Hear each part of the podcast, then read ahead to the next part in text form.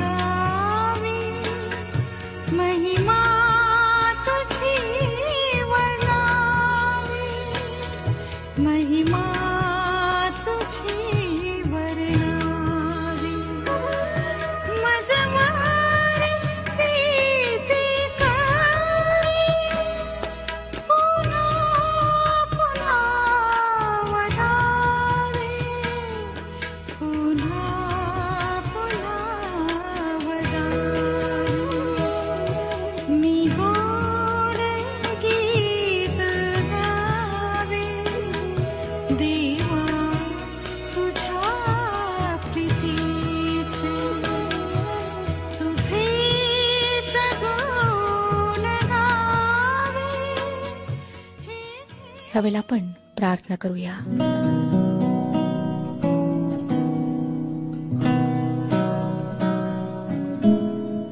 पवित्र पवित्र सर्व समर्थ जिवंत परमेश्वर पित्या तुझ्या समोर स्वतःला नम्र करीत आम्ही तुझ्या कृपेच्या सिंहासनासमोर येत आहोत. तुझी कृपा आहे प्रभू आम्ही जिवंत आहोत. आज आमची तुझ्याजवळ नम्र प्रार्थना आहे की आजचं वचन समजण्याकरिता तू आमचं मार्गदर्शन कर. या वचनाच्याद्वारे तू आमच्याशी बोल. पवित्र प्रभू आम्ही तुझ्या विरुद्धात वागलो आहोत. अनेक चुका केल्या आहेत. पाप केले आहेत. त्या सर्वांची तू आम्हाला क्षमा कर. हो दे प्रभू की तुला आवडणारं असं जीवन आम्ही जगावं. तुला आवडणाऱ्या अशा गोष्टी आम्ही कराव्यात. आज तू आमच्यासोबत हो. या वचनाच्याद्वारे आमच्याशी बोल. जे आजारी आहेत त्यांना स्पर्श कर. त्यांना आरोग्य लाभू दे. प्रभू जे नाशाच्या मार्गावर आहेत. त्यांना तू तुझ्या मार्गावर आण. त्यांच्या जीवनामध्ये कार्य कर. हो दे प्रभू की आज येशू ख्रिस्ताची आणि त्यांची ओळख व्हावी. ही वेळ आम्ही तुझ्या पवित्र हातात देत आहोत. तू आमचा मार्गदर्शक हो. प्रभू येशू ख्रिस्ताच्या गोड आणि पवित्र नावात ही प्रार्थना मागितली आहे. म्हणून तो ऐक. आमेन. श्रोतनो ह्या दिवसांमध्ये आम्ही राजाच्या पहिल्या पुस्तकाचे अध्ययन करीत आहोत. पाच अध्याय आम्ही संपवलेले आहेत आणि आज सहाव्या अध्यायाला आम्ही सुरुवात करणार आहोत. सहाव्या अध्यायात आपण मंदिराचे प्रत्यक्ष बांधकाम पाहणार आहोत. हा अध्याय वाचल्यास आपल्या लक्षात येईल की परमेश्वराच्या निवास मंडपाच्या दुप्पट आकाराचे हे मंदिर होते. ते निवास मंडपापेक्षा अधिक मोठे अलंकृत आणि किमती होते. त्यामध्ये निवास मंडपाचा साधेपणा नव्हता. आणि मला असं वाटतं की जेवढे त्याचे स्वरूप सुंदर होते तेवढाच आध्यात्मिक रासही त्या ठिकाणी होता. सहावा अध्याय. आणि दुसरं वचन सांगतं शल्मोनाने परमेश्वरासाठी मंदिर बांधिले त्याची लांबी साठ हात रुंदी वीस हात व उंची तीस हात होती. हे मंदिर आकाराने निवास मंडपाच्या दुप्पट असले तरी आपल्या अंदाजाने ते लहान असावे. निवास मंडप निवास मंडपाची लांबी व रुंदी तीस गुणीला दहा तर उंची तीस हात इतकी होती. शल्मनाचे मंदिर त्यापेक्षा तिप्पट उंच होते. त्यासमोर निवास मंडप केवळ एक राहुटीच दिसत असावा.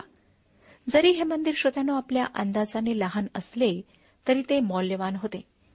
सहावा अध्याय तीन पासून सात वचनांमध्ये ह्याचे मोजमाप आम्हाला सांगण्यात आले आहे. आपण वाचतो श्रोत्यानो की हे बांधकाम निवास मंडपाच्या दुप्पट आकाराचे होते. या मंदिराच्या तीन बाजूंनी एक तीन मजली इमारत बांधलेली होती. सेवेच्या काळात याजक लोक या इमारतीत राहत असत.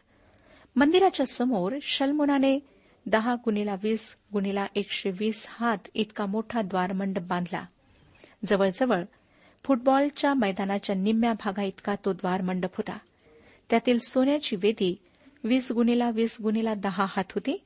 तर निवास मंडपातले वेदी पाच गुणेला पाच गुणेला तीन हात अशी होती. निवास मंडपातील एका दीपस्तंभाऐवजी तेथे दहा दीपस्तंभ होते आणि निवास मंडपात समक्षतेच्या भाकरीसाठी एक मेज होते. तर शल्मोनाच्या मंदिरात त्यासाठी दहा मेज होते. लाकडी सामानही संख्येने जास्त होते. या कामासाठी तीस हजार इस्रायली लोकांचा उपयोग करण्यात आला. एक लक्ष पन्नास हजार कामगार राखीव होते. त्यांच्यावर देखरेख करणारे अधिकारी तीन हजार तीनशे होते. सोराचा राजा हिराम याने मंदिर सुसज्ज करण्यासाठी वस्तू पुरविल्यात. हे बांधकाम पूर्ण व्हायला सात वर्षे सहा महिने लागलेत. हे मंदिर खाणीतून तयार करून आणलेल्या चिऱ्यांनी बांधलेले होते म्हणून बांधकाम चालू असताना त्या ठिकाणी हातोडीचा आवाज ऐकू आला नाही. या मंदिराचा अंदाजे खर्च एक कोटी पन्नास लाख रुपये इतका होता. हे मंदिर एखाद्या दागिन्याच्या पेटीप्रमाणे होते. त्यामध्ये जे दोन स्तंभ होते ते अत्यंत आकर्षक होते. त्याचा अर्थ आपण नंतर पाहणार आहोत. श्रोत्यानो मी हा तपशील तुलनेच्या रूपात दिलेला आहे. निवास मंडप जेथे परमेश्वराचा कराराचा कोष ठेवला जाई तो निवास मंडप शल्मुनाचे मंदिर याची तुलना आपण पाहिली.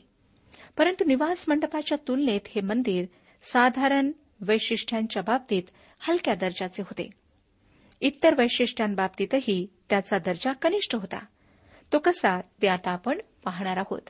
सर्वप्रथम मंदिराची इमारत अत्यंत गुंतागुंतीची होती. निवास मंडपातील साधेपणा तिच्यात नव्हता. नवीन करारामध्ये आपल्याला दिसून येते श्रोत्यानो की मंदिराऐवजी निवास मंडपाचा आराखडा मंदिराच्या इमारतीसाठी नमुना म्हणून वापरण्यात आला. याचे कारण असे की शल्मुनाचे मंदिर अत्यंत गुंतागुंतीचे होते. ही गोष्ट आपल्या वैयक्तिक जीवनाला लागू पडते. आजच्या जगामध्ये आपण मंदिरातील उपासनेवर भर देत नाही. देवाच्या वचनावर जोर देत नाही. तर उपासना पद्धती व वेगवेगळे कार्यक्रम यांना आम्ही जास्त महत्त्व देतो. श्रोत्यानो आजची आमची प्रार्थना स्थळे सामाजिक संघ झालेले आहेत. आपण वेगवेगळ्या हेतूंनी त्या ठिकाणी जमतो. वेगवेगळे कार्यक्रम आखतो. समाज सेवेचे आराखडे बनवतो. या प्रार्थना स्थळाला आकर्षक बनविण्यासाठी जमविलेला पैसा वापरतो. हे सर्व काही कशासाठी? तर मंदिराच्या बाह्य रूपासाठी. परंतु ज्या कारणासाठी प्रार्थनास्थळ उभारल्या गेले ते कारणच आम्ही विसरून जातो. आपल्या शहरात अनेक सुंदर प्रार्थनास्थळे आम्हाला पाहायला मिळतात. परंतु त्या ठिकाणी देवाच्या वचनाचा अभाव आम्हाला आढळतो. देवाच्या समागमे चालणे व आवडीने दया करणे हे आपल्याला तिथे दिसत नाही. ज्या देवाच्या सन्निध जाण्यासाठी ही प्रार्थनास्थळे बांधल्या जातात त्या देवालाच आम्ही विसरून जातो. एका माणसाची अशी गोष्ट सांगण्यात येते की त्याला प्रभू येशूची सुवार्ता कोणीतरी सांगितली. त्याला सांगण्यात आलं की प्रभू येशूने तुझ्या पापांसाठी आपल्या वधस्तंभावरच्या मृत्यूद्वारे खंडणी भरून दिली व त्याच्या त्या रक्ताद्वारे तुझी पापे धुतल्या गेलीत. आता तू पश्चाताप करून त्याला प्रभू म्हणून स्वीकारशील तर तू त्याचा पुत्र होशील. ह्या अत्यंत गरीब आणि दुखी माणसाने प्रभू येशूचा तारणारा म्हणून स्वीकार केला. परमेश्वराने त्याला त्वरित तारणाचा अनुभव आणि पाप क्षमेची शांती दिली. या माणसाचे हृदय आनंदाने भरून गेले. ज्याने आपल्याला ही जगावेगळी शांती दिली त्याची उपासना करण्यासाठी तो एका मोठ्या सुंदर मंदिरात गेला. ते मंदिर सुंदर पोशाख घातलेल्या लोकांनी भरलेले होते. परंतु त्याच्या फाटक्या कपड्यांकडे पाहून ह्या लोकांनी त्याला बाहेर घालवले. तो बिचारा दुखी होऊन मान खाली घालून बाहेर जाऊन बसला. त्याने गुडघ्यात डोके खुपसून आपल्या दुःखाला वाट करून दिली. काही वेळातच कोणीतरी त्याच्या खांद्यावर थोपडले. त्याने डोकेवर करून पाहिले तर त्या ठिकाणी त्याचा प्रिय प्रभू यशू ख्रिस्त त्याच्यासमोर उभा होता. त्याच्या चेहऱ्यावर स्मित हास्य होते. तो या गरीब माणसाला म्हणाला तुला या मंदिरात प्रवेश नाही म्हणून वाईट वाटून घेऊ नकोस. बघ या माझ्या नावाच्या मंदिरात मला सुद्धा प्रवेश नाही. श्रोत्यानो या मंदिरासारखी आपली मंदिरे किंवा प्रार्थनास्थळे आहेत. तेथे सर्व प्रकारच्या अनावश्यक वस्तू कार्यक्रम पद्धती रीतिरिवाज आहेत. या सर्व गोष्टी सोडून जिवंत परमेश्वराकडे लक्ष लावणे आमच्यासाठी किती आवश्यक आहे बरे? श्रोत्यानो पुष्कळदा आम्ही ह्या महत्त्वाच्या गोष्टींना विसरून जातो आणि ज्या गोष्टी महत्त्वाच्या नाहीत ज्या आमच्या आत्मिक जीवनाकरिता जास्त आवश्यक नाहीत त्यांना आम्ही अधिक महत्त्व देतो. आता मी आपले लक्ष दुसऱ्या गोष्टीकडे वेधत आहे. ती म्हणजे शल्मोनाने जाळीदार खिडक्या बनविल्या. निवास मंडपाला अजिबात खिडक्या नव्हत्या. शल्मोनाच्या या जाळीदार खिडक्यातून भरपूर प्रकाश जरी येत नसे तरी थोडासा प्रकाश येत असे. निवास मंडपामध्ये जसे लोक दैवी प्रकाशावर अवलंबून राहत असत त्यांना या मंदिरात दैवी प्रकाशाची गरज नव्हती. कारण त्या जाळीदार खिडक्यातून येणाऱ्या प्रकाशावर ते अवलंबून होते. ह्या मंदिराची कनिष्ठता दाखविणारी तिसरी गोष्ट म्हणजे ह्या मंदिराचे करूप जैतून लाकडाचे बनवलेले होते. ते दहा हात उंच होते म्हणजे ते अगदी भारदस्त असावे. परंतु ते शुद्ध सोन्याने बनवलेले नव्हते. चौथी गोष्ट म्हणजे निवास मंडपापेक्षा हे मंदिर अधिक अलंकृत होते. भडकही दिसत होते. या मंदिराचा विधी व समारंभ यांच्याशी जास्त संबंध होता. दुसऱ्या शब्दात सांगायचे तर शुद्धता व पावित्र्य देवाचा प्रकाश व देवाची समक्षता या सर्व गोष्टींची शल्मोनाच्या मंदिरात उणीव होती. नबुखदनेसर राजाने उद्ध्वस्त केलेले हेच ते शल्मोनाचे मंदिर. या उद्ध्वस्त झालेल्या मंदिराची यरुबाबिलाने पुनर्बांधणी केली आणि ख्रिस्ताच्या काळात या मंदिराची जागा हेरोदाच्या मंदिराने घेतली. हे मंदिर प्रभू यशू ख्रिस्ताकडे बोट दाखवते. योहानकृ शुभवर्तमान तिसरा अध्याय आणि एकोणीसाव्या वचनामध्ये प्रभू यशू म्हणाला निवाडा हाच आहे की जगात प्रकाश आला आहे आणि मनुष्यांनी प्रकाशापेक्षा अंधाराची आवड धरली कारण त्यांची कृत्ये दुष्ट होते. तो हे हेरोदाच्या मंदिराविषयी बोलत नव्हता तर स्वतःच्या शरीराविषयी बोलत होता. योहान कृष्णवर्तमान दुसरा अध्याय वीस आणि एकवीस वचने आम्हाला सांगतात ह्यावरून यहुदी म्हणाले हे मंदिर बांधावयास शेचाळीस वर्षे लागली. आणि तुम्ही हे तीन दिवसात उभारणार काय? तो तर आपल्या शरीररूपी मंदिराविषयी बोलला होता. या मंदिराला येशूप्रमाणे लेखल्या गेले. श्रोतांनो हा अध्याय इमारतीच्या बांधकामाचे बारीक सारीक तपशील देतो. म्हणून ती वचने आपण वाचली नाहीत. परंतु मला वाटतं हा अध्याय आपणाला वाचायला आवडेल. या मंदिराच्या भव्यतेचे वर्णन करताना लक्षात ठेवा की या मंदिराची कल्पना दाविदाच्या मनात होती. कारण त्याला देवाचा कराराचा कोष ठेवण्यासाठी जागा हवी होती. देवाचे निवासस्थान बनविण्याचा त्याचा इरादा नव्हता. तो म्हणाला होता की हे मंदिर देवाचे पदासन असणार आहे. या मंदिराच्या बांधकामामागचा हेतू हा होता की देवाला केलेल्या अर्पणाद्वारे देवापर्यंत पोहोचण्याचा मार्ग उपलब्ध व्हावा. श्रोत्यानो हे देखील लक्षात ठेवा की निवास मंडपाच्या रचनेच्या तुलनेत या मंदिराची रचना गुंतागुंतीची होती. जशी या मंदिराची तुलना गुंतागुंतीची आहे तसेच ज्याची त्या मंदिराबरोबर तुलना केल्या जाते त्या प्रभू येशूचे विलक्षण व्यक्तिमत्वही गुंतागुंतीचे आहे. त्याला गृहीत धरून चालणे व त्याच्याकडे दुर्लक्ष करणे हे आपल्या फायद्याचे नाही. प्रभू येशूने आपल्या देहाचे मंदिर तिसऱ्या दिवशी आपण पुन्हा उभे करू असे म्हटले. तुम्ही जर श्रोत्यानो त्याच्या पुनरुत्थानाविषयी वाचले असेल तर या वाक्याचा अर्थ आपणाला समजला असेल. तुमच्या व माझ्या पापांसाठी प्रभू येशूला वधस्तंभावर खेळण्यात आले. अत्यंत प्राणांतिक वेदना त्याने वधस्तंभावर सोसल्या आणि तो मरण पावला. त्याचा मृतदेह यहद्यांच्या चालीरीतीनुसार एका नव्या गुहेमध्ये वस्त्रामध्ये गुंडाळून ठेवण्यात आला. परंतु तिसऱ्या दिवशी त्यांच्या पद्धतीनुसार त्याच्या देहाला सुगंधी द्रव्य लावण्यास गेलेल्या स्त्रियांना तो तिथे सापडला नाही. तर पुनरुत्थित येशूचे म्हणजे मृतामधून पुन्हा उठलेल्या येशूचे त्यांना दर्शन झाले. होय श्रोत्यानो तो तिसऱ्या दिवशी मरणावर विजयी होऊन मृतांमधून उठला. तो आज स्वर्गीय पित्याच्या उजवीकडे आसनस्थ झाला आहे. तो त्याच्या लोकांना आपल्याजवळ नेण्यासाठी पुन्हा येणार आहे. पवित्र शास्त्र आम्हा सांगते की जे प्रभू येशूवर विश्वास ठेवतात ते मरणातून जीवनात पार जातात. म्हणजेच त्यांना सार्वकालिक जीवनाची आशा आहे.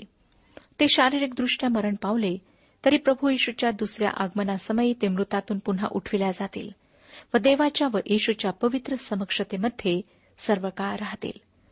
शलमुनाचे मंदिर देवाचे पदासन होते. ते त्याचे निवासस्थान नव्हते तरीही देवाने त्या मंदिराचा स्वीकार केला आणि त्या मंदिरामध्ये आपली समक्षता राहू दिली. देवाच्या शकैना गौरवाने ते मंदिर भरून गेले होते. पाच आणि सहाव्या अध्यायात आपण मंदिराचा आराखडा पाहिला. मंदिराची निवास मंडपाबरोबर तुलनाही केली. आता आपण सातव्या अध्यायाकडे वळत आहोत. या अध्यायाची मध्यवर्ती कल्पना आहे शलमुनाचे इमारतीचे प्रकल्प. आपण पाहतो श्रोत्यानो की शलमुनाने केवळ मंदिरच बांधले नाही तर त्याने स्वतःचा राजवाडा बांधला. लबानोनाच्या वनातील घर बांधले आणि फारूची मुलगी जिला त्याने विवाह करून आणले होते तिच्यासाठी त्याने महाल बांधला. या अध्यामध्ये मंदिराच्या द्वारमंडपाविषयी त्यातील ओतेव गंगाळ सागर पितळीची दहा गंगाळी आणि दहा दीपस्तंभ यांचा तपशील देण्यात आलेला आहे. सातवाध्याय आणि पहिलं वचन सांगतं राजाचे पहिले पुस्तक सातवा अध्याय आणि पहिले वचन वाचूया. ह्या ठिकाणी लिहिलेलं आहे शलमोनाला आपला वाडा बांधून पुरा करावयास तेरा वर्षे लागली.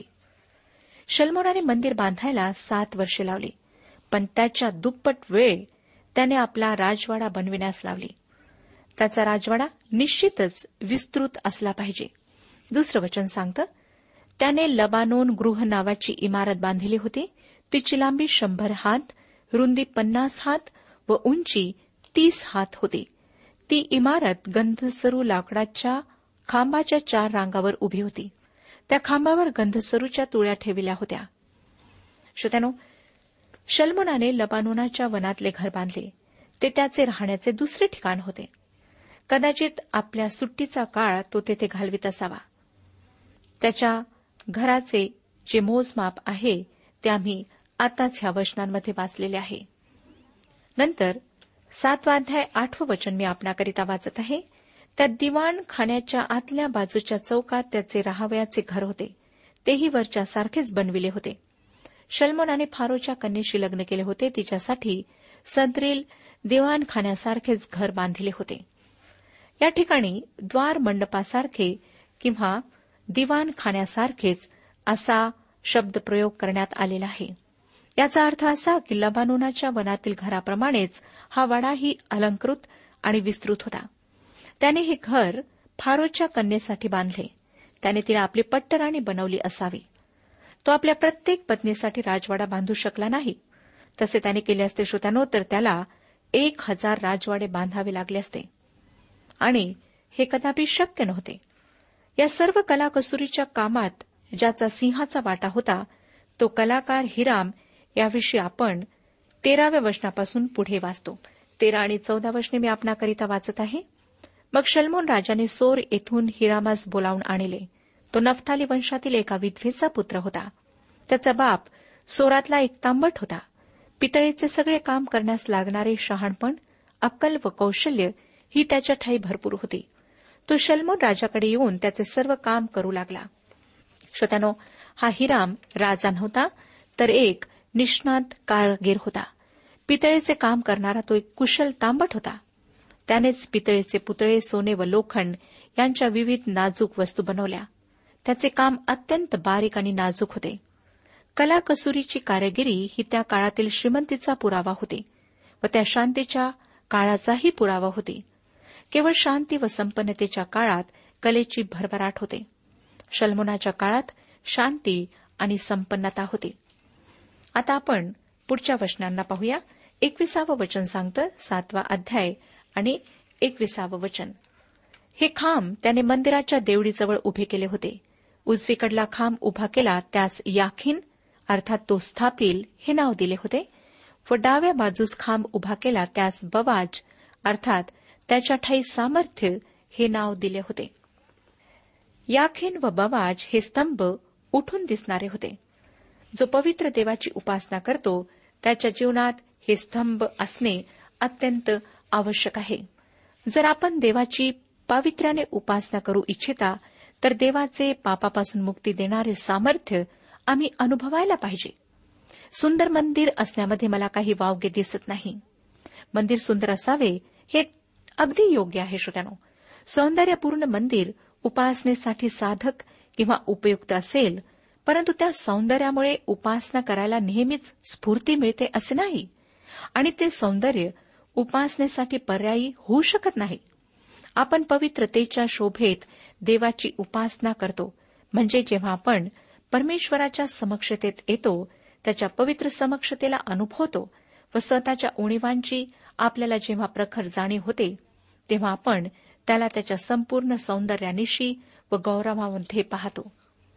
यशाचे पुस्तक सहावाध्याय आणि पाचवं वचन सांगतं तेव्हा मी म्हणालो हाय हाय माझे आता वाईट झाले कारण मी अशुद्ध ओठाचा मनुष्य आहे आणि मी अशुद्ध ओठाच्या लोकात राहतो.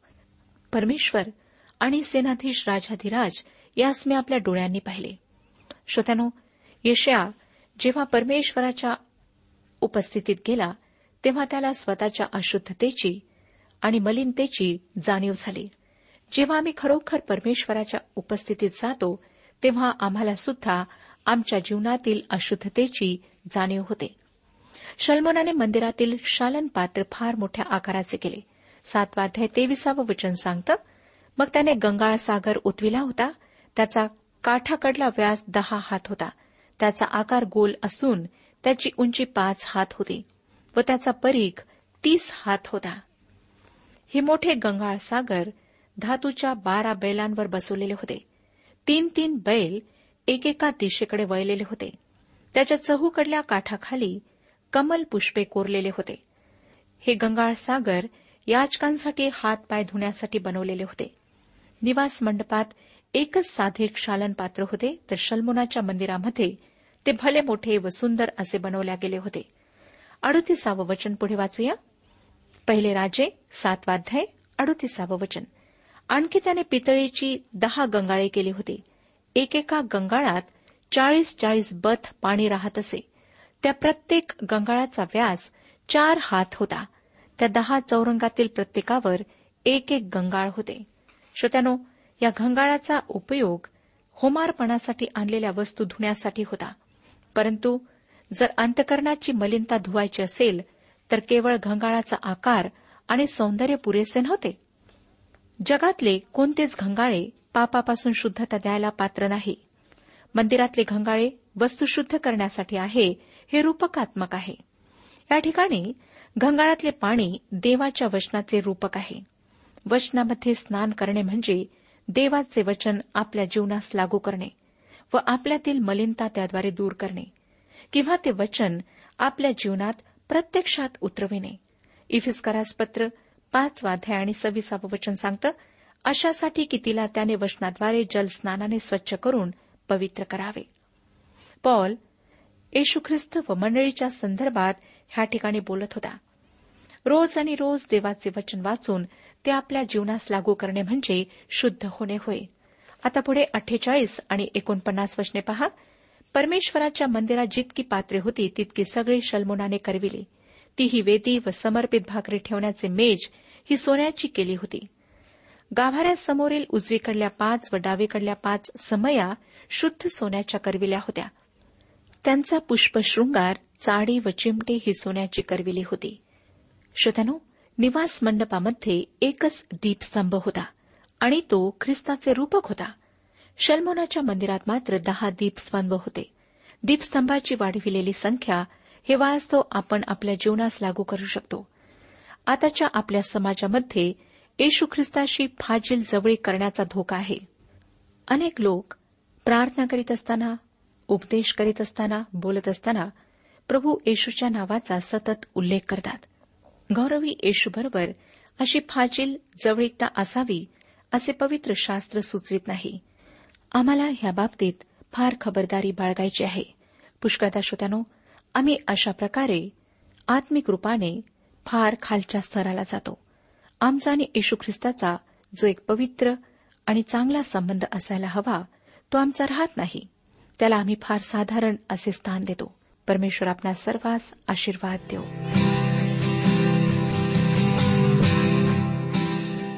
आजच्या उपासना कार्यक्रमात परमेश्वराच्या जिवंत वचनातून मार्गदर्शन आपण ऐकलं. आजच्या या वचनातून आपणास काही आशीर्वाद मिळाला असेल यात काही शंका नाही. सुदैव हो, जीवनविषयक काही शंका असल्यास किंवा काही प्रश्न असल्यास किंवा काही प्रार्थना निवेदन असल्यास पत्राद्वारे आम्हास अवश्य कळवा. आम्हाला अगदी आनंदच होईल. पत्र व्यवहारासाठी आमचा पत्ता लिहून घ्यावा. कार्यक्रम उपासना पोस्ट बॉक्स क्रमांक एक शून्य दोन बेजनबाग नागपूर पिनकोड क्रमांक चार चार शून्य शून्य शून्य चार. आमचा ईमेल अॅड्रेस आहे Marathi T T B at radio eight eight two dot com. Email address पुन्हा एकदा ऐका Marathi T T B at radio eight eight two dot com. बरं तर आता इथंच थांबूया कारण आपल्या कार्यक्रमाची वेळही संपत आलेली आहे. पुन्हा आपली भेट आपल्या पुढल्या कार्यक्रमात तोपर्यंत नमस्कार.